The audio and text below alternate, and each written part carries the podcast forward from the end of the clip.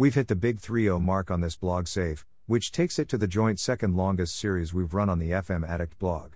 And that longevity has seen Bolton Wanderers develop into a club heading in the right direction in the summer of 2034. The club had just qualified for Europe for the first time in 27 years, had a wealth of exciting young talent painting a bright future, and went into the summer with a bank balance approaching £250 million. To aid the progression, the club's board invested £4.9 million into its training facilities and spent £15.5 million on expanding the Eddie Davis Arena by 4,000 seats, which will take it to a 43,117 capacity. The summer began with the 2034 World Cup, at which a poor England side was knocked out in the third round by France.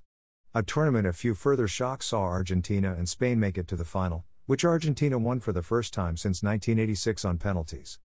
Back in Bolton, a key part of this save to date moved on from the club as attacker Solomon Soraka joined Wolves for £32.5 million. Now 22, he wasn't up to the same standard as our other strikers and barely got a game last season, so it was best for all parties to have a fresh start, and we did well to get that much for him. We also moved on Captain Gill, who'd been with the club for five years but only made one appearance last season, for £9 million to Benfica.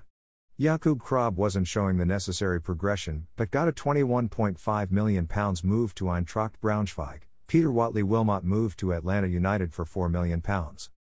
The rebuild began with very exciting Colombian right back Jonathan Gonzalez, who got a scout report of 93, the highest we've yet received, and cost just £1.9 million from Independiente Medellin. We also added to our South American contingent with 18 year old Chilean Juan Maldonado, who came in on a free transfer from Universidad de Chile and I'm going to train up as a striker. We also replaced Soraka with the signing of 19 year old Jan Newberg, who cost just £5.5 million from Sparta Prague, and a loan deal for Real Madrid striker Ivan. Trotter talent hero Nana Martin was named as the club's new captain, which is well earned after 318 league appearances for the club. I didn't see any immediate need for tactical change, so we'll stick with the 4 1 3 2 that served us well of late, with Newberg starting up top with Guilherme and the rest of the team unchanged. Premier League resumes.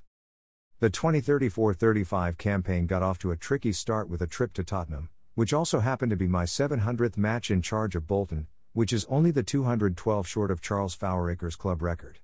Spurs started better and scored twice from indirect free kicks. Emmanuel scored his first Bolton goal to give us a chance, but we just lost out 2 1. That was followed by three successive league games, which started with Emmanuel impressing again against newly promoted Cardiff. He created the opener for Guilherme, who doubled his tally in the first minute of the second half, then completed a brilliant hat trick late on, with Matthias Hansen scoring the other in a 4 0 win. Next, Soraka come back to Bolton with Wolves but couldn't haunt us as the front two of Guilherme and Neil Vickers scored to seal a 2 0 win. Struggling Leicester followed and Guilherme turned on the style again with two first half goals, then wrapped up his hat trick just after the hour mark to inspire a 3 1 win. The brilliant Brazilian has seven goals in four games. Bolton Wanderers in Europe. Bolton's first taste of European football in 27 years saw us enter the knockout stages of the European Conference League. First up was Panathinaikos with the first leg at home. Gonzalez made his debut and marked it with an excellent goal on 17 minutes before a Hansen wonder goal doubled the lead. We had 28 shots to their 2 but only won 2 to 0. The second half was a little closer, but we kicked on after halftime as both Ivan and Newberg both scored their first goals for the club for another 2 0 win. That ensured qualification for the group stage, where we'll go up against Groningen, Sturm Graz, and Lugano, which hopefully won't be too tricky. Absent without leave. Despite his great start to the season, Guilherme gave me cause for concern as he went AWOL and missed our game at Derby after being spotted on a night out. We labored a little without him, but Sean Caldwell's early goal was enough for a 1 0 win that took us second in the league. Guilherme was back as we went on a run of really tough games.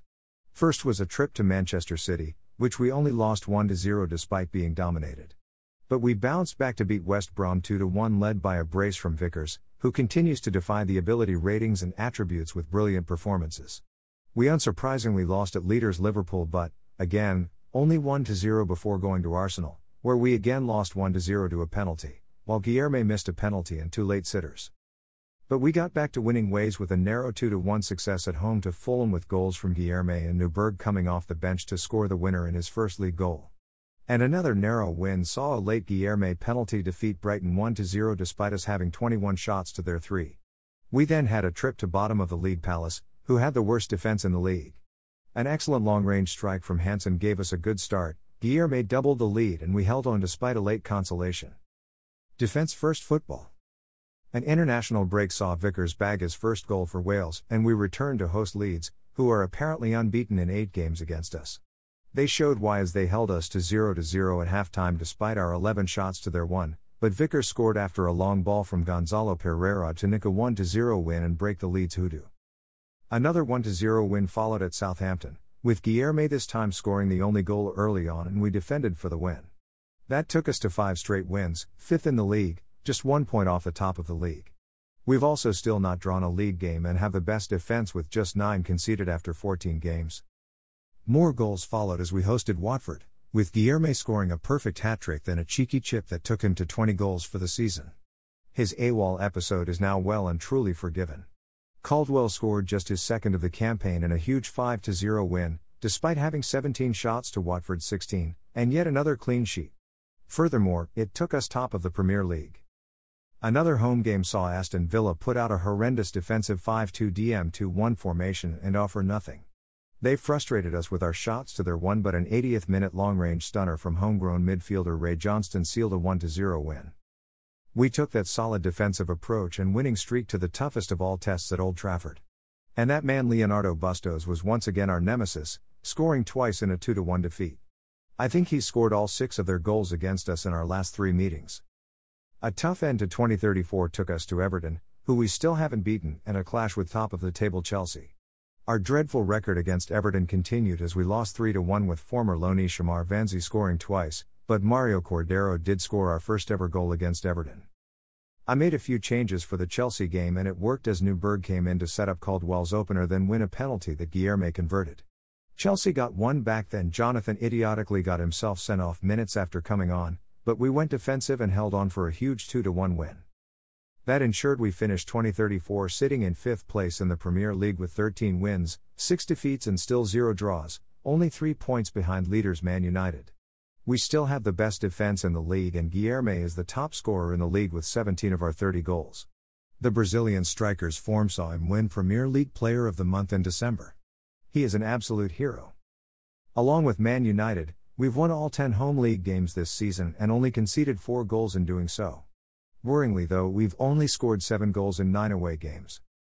Europa Conference League. Our first full European campaign for nearly three decades began at home to Sturm Graz. The squad was pretty exhausted, and we had to go to Man City three days later, so I went with a fully rotated squad. And it worked out nicely as young midfielders Mario Cordero and Maldonado both scored their first Bolton goals. Our first European away day came at Lugano three days the trip to Liverpool, so I fully rotated and we lost 3 1, then drew 2 2 home and away with Groningen. Early goals from Vickers and Guilherme put us ahead at Sturm Graz, both doubled their tallies and Johnston smashed home for a 5 0 thumping.